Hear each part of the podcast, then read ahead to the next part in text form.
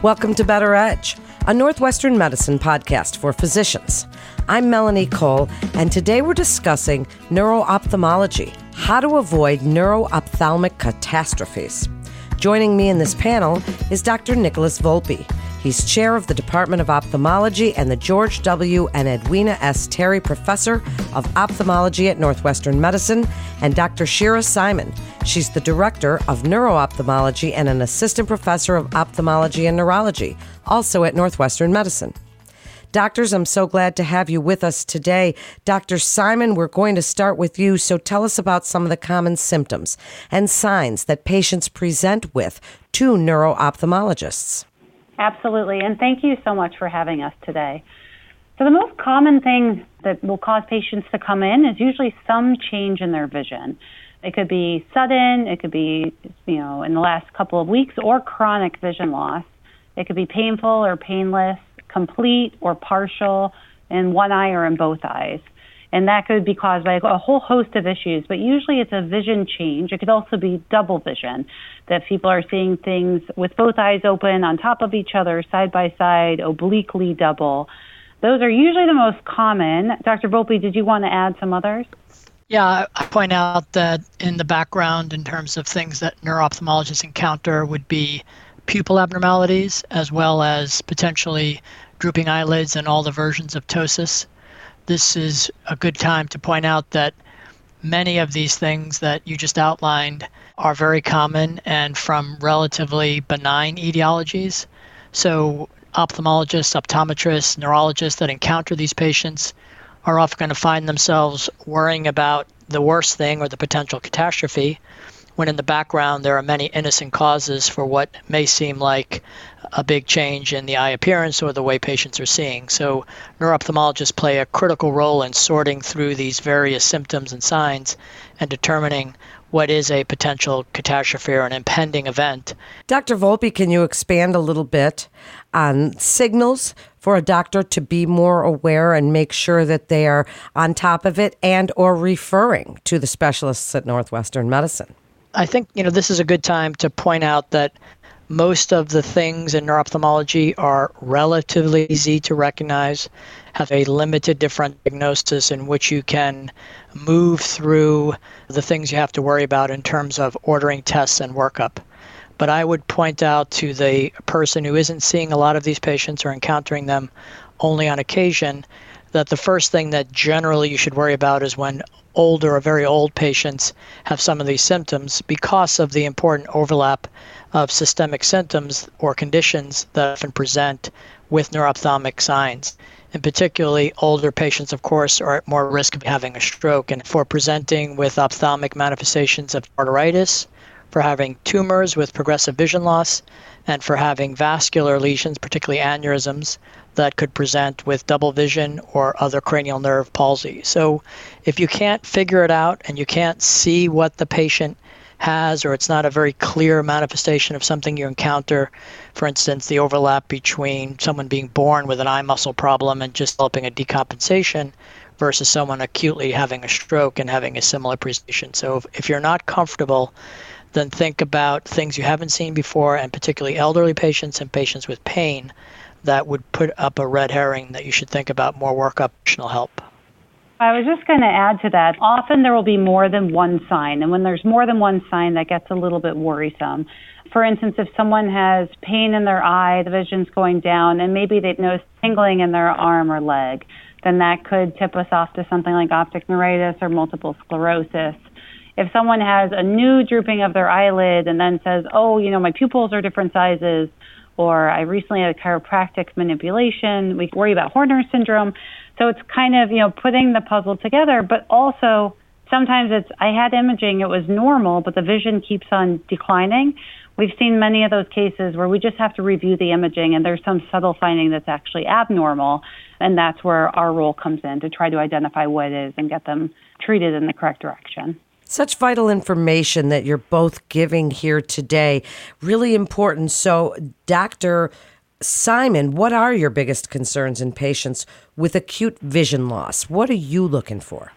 So as Doctor Volpe said, sort of the biggest emergency, one of the biggest emergencies in neuro-ophthalmology is giant cell arteritis. Especially elderly community can have progressive permanent vision loss and other manifestations throughout the body. That is sort of a life or death diagnosis that we do have to catch. Similarly, I'm always worried about something in the brain, an aneurysm, a mass. And then the more nuanced findings that we still see a lot are other systemic things. So other autoimmune conditions, when cancer can infiltrate in different ways, if it's like lymphoma, leukemia, you know, it's sort of piecing it all together if it's vision, but also figuring out what other organs might be affected. And I would also add that in this group of patients, although these will overlap and it's not a hard diagnosis to make, but ophthalmologists, optometrists, others will encounter patients with acute strokes, if you will, or artery occlusions in their eye. And that group of patients have recognizable examination and should be treated like anybody else who's had a stroke, mostly doing things to prevent the risk of additional strokes. So we are now very aggressive about managing patients, both with transient monocular vision loss that may come from an embolism or an impending stroke, or an actual stroke in the eye, such as a retinal artery occlusion. In the end, we have a lot of unfortunate and advanced causes of vision loss, for instance, ischemic optic neuropathy, where there isn't much you can do, but certainly recognizing that condition, making sure it's not from temporal arteritis, making sure this is not a cancer patient that's mimicking an ischemic optic neuropathy.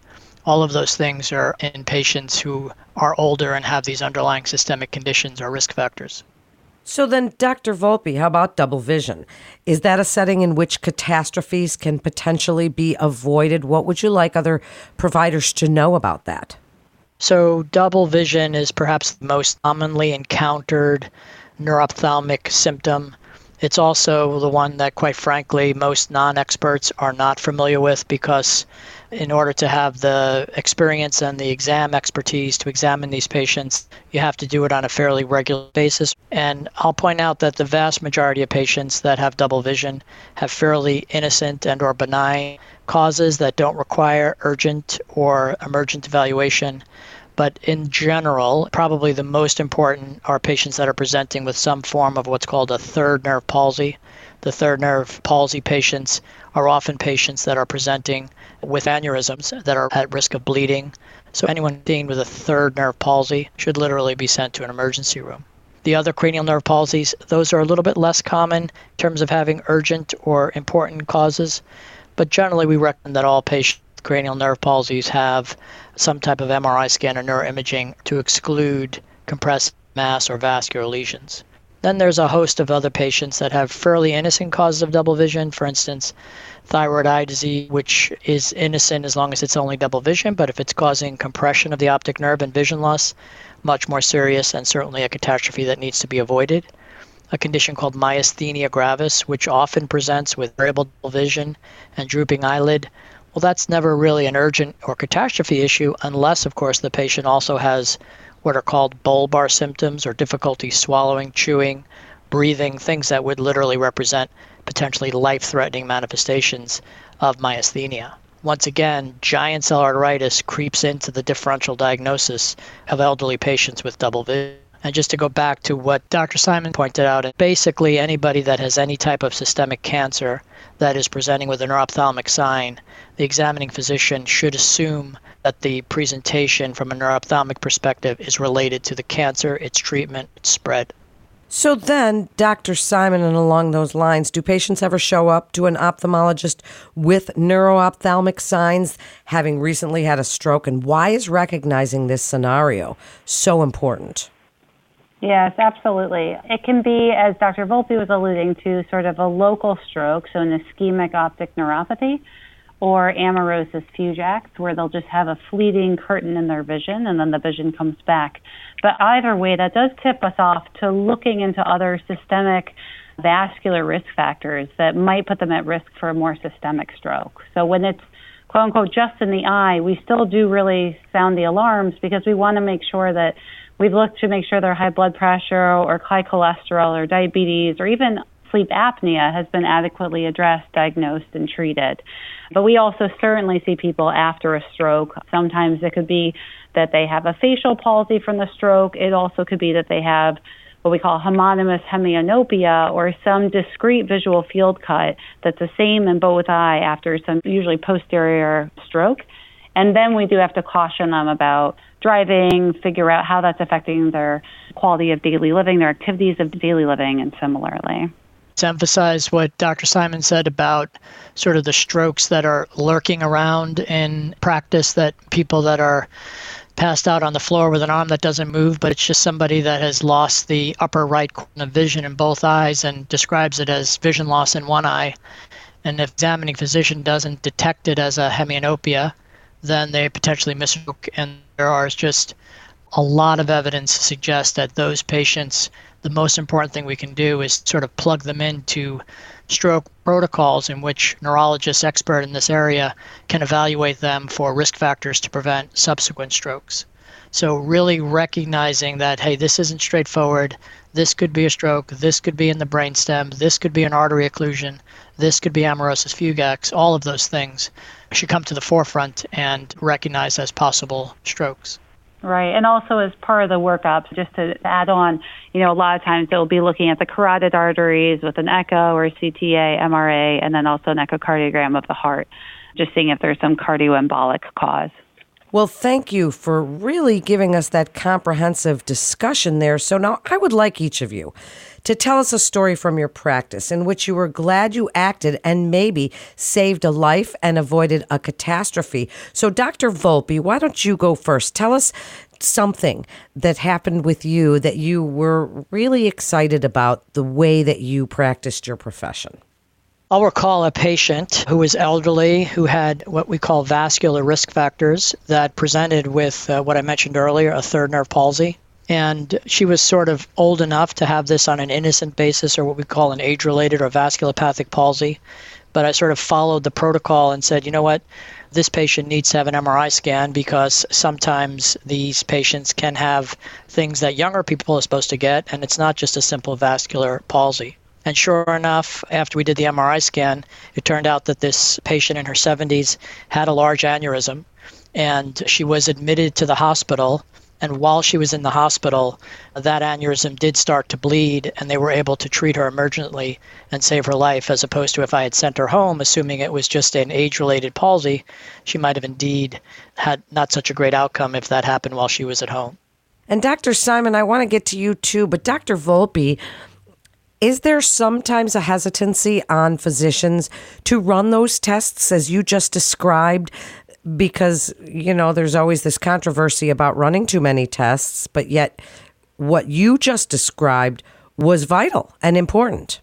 Well, of course, that comes to the art of medicine, and we fortunately practice in an environment in which many of these tests are available, and when in doubt, non-experts should seek the help of emergency rooms and other experts where uh, workups may be overdone, but they can be expedited and sort of played against worst-case scenario. And that's what neuro-ophthalmologists are sort of best at, is sort of sorting through the things that uh, are pseudo-emergencies versus the true emergencies. And that's where we can really come in handy. And if not, then working with neurologists and emergency rooms is the next best step. But no one would ever think uh, ordering an M R I scan, for instance, in somebody with the acute onset of double vision, or ordering a sedimentation rate, which is the test for temporal arteritis, would be over-testing in any circumstance. What a great point you make. And Doctor Simon, tell us a story from your practice in which you were really glad that you acted and maybe saved a life.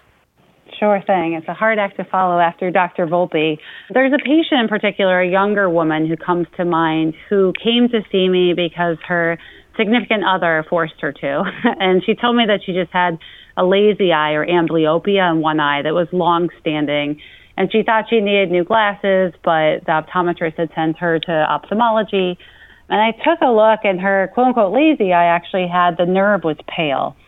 And then it just got me wondering, you know, I said, have you had a scan before? She said, no, ever since she can remember that, that eye has sort of been the lazy eye.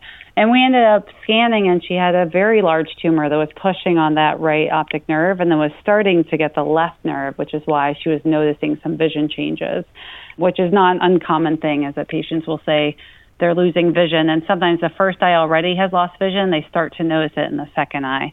So in this case, it was a very large tumor that was about to compress other vital structures, but thankfully neurosurgery did an expert job, removed it, and actually she even regained some of her vision because we still caught it in that window. So that was a very fulfilling thing where obviously it's the whole Northwestern team that really rallied to save her and improve her vision and save her from having other complications.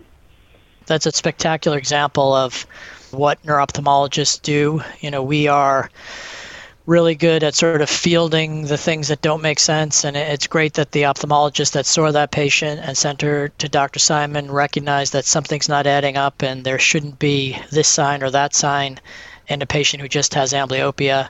And uh, you connect the dots, and in retrospect, it's, you might say, oh, of course it had to be a tumor because it was a pale nerve and it was affecting both eyes. But we encounter those patients all the time, unfortunately, that sort of bounce around, don't get the right answer, and get underworked up when there are these very serious underlying pathologies that have life-changing implications. What an exciting field that you are both in. So Doctor Volpe, and I want to give you each a chance for a final thought here. Can you describe for other physicians some common pseudo-emergencies where a fairly compelling finding likely has a benign etiology? Yeah, for better or worse, despite the excitement of the last ten minutes, the vast majority of even the symptoms and signs that we introduced at the beginning of the discussion have benign explanations or not critical issues. As I mentioned, the eyes being misaligned or having double vision is incredibly common as a leftover problem from childhood or a weak muscle. It's common in thyroid disease. It's common in patients that are actually born with things that don't develop symptoms until middle life. Drooping eyelids are another example of an incredibly common manifestation of the passage of time, uh, as opposed to a true new problem or an emergency. Even an isolated dilated pupil, which really gets people Uh, excited because that's the early manifestation of a third nerve palsy. As long as the patient's eyes move, then most commonly an isolated dilated pupil is just because somebody got something in their eye that dilated their pupil, which is clearly not an emergency. So we encounter these things all the time. And uh, I'm sure Shira also has some examples of things that, you know, can you see this patient? You got to see this patient. It, it's critical, and it turns out to be not so critical. Yeah, it's always a relief because obviously when people come in with double vision or vision loss or a dilated pupil, we always worry because our mind goes to worst case scenario. But like Doctor Volpe was saying, if there's a dilated pupil, other things that sometimes happen is just one pupil is a little bit bigger than the other, but they were maybe born that way and they just started to notice it. So it could be a physiologic anisocoria. There's an entity called benign episodic unilateral mydriasis where if someone has bad headaches, or people might just get dilated episodically, but it's benign, as the name implies. Other more nuanced things that we can see is when people are sent in for optic disc swelling. Sometimes that's just physiologically how their nerve was built because of optic disc drusen, and we can evaluate for that and see. A lot of times there is a certain demographic of younger women that we worry about pseudotumor cerebri or idiopathic intracranial hypertension. And we are often the deciding factor if clinically they're having worse headaches, perhaps they've started birth control or had a little bit of weight gain. They tend to fit the demographic, but then when we look in their eyes and they have perfect vision and they don't have any swelling of their nerves, that's often a very reassuring sign. So thankfully there are some sort of simple, very reassuring cases that we do encounter every day in addition to some of these catastrophes that, you know, we also have gotten very accustomed to managing. I'll point out one that might not seem like it's a benign condition as an isolated symptom without any other problems with vision or eye movements. There are no important or urgent causes for eye pain. So although lots of headaches and things are referred to the region around the eye and a lot of surface disease that affects the cornea and, uh, of course, high pressure in your eye, those are all causes potentially of eye pain. But for better or worse, tend to see a lot of patients with unexplained eye pain. And there's often a, not a great explanation beyond it being part of a headache syndrome. Yeah, and thankfully, it's very rarely tied with any form of vision loss. As Doctor Volpe said, as long as there are no other symptoms and just eye pain, we're almost always reassuring the patient that's benign. So, Doctor Simon, I'd really like to jump back to the exciting part for a minute. As Doctor Volpe, we discussed these pseudo-emergencies with benign etiologies. Are there particular high-stakes diagnoses you might encounter while seeing inpatient ophthalmology consults? And while you're telling us that, wrap it up for us with what you would like referring providers to know about this field of neuro-ophthalmology.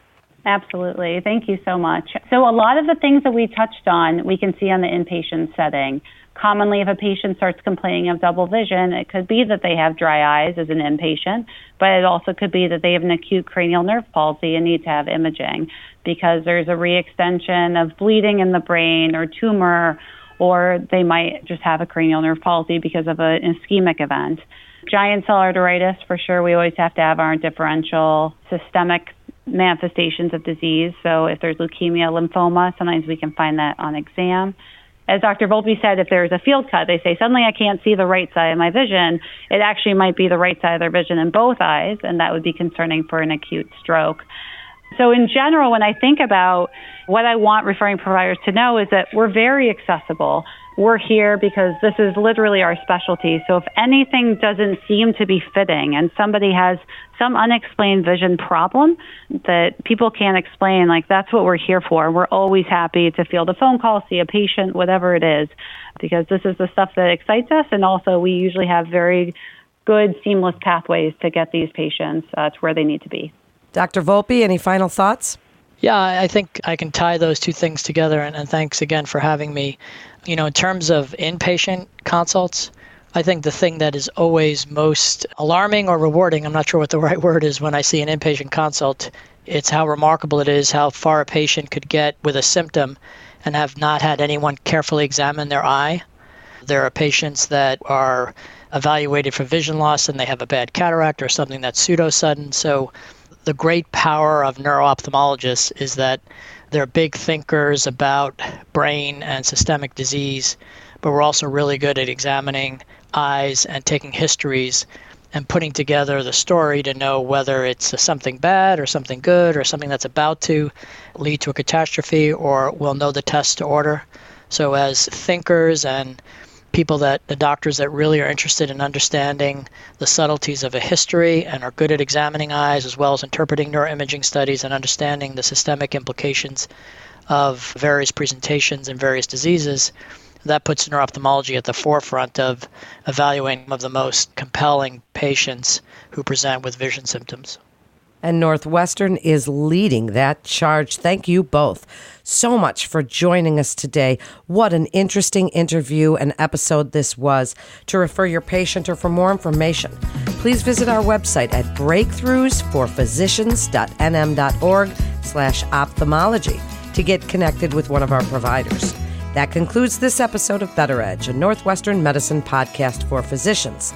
I'm Melanie Cole. Thanks so much for listening.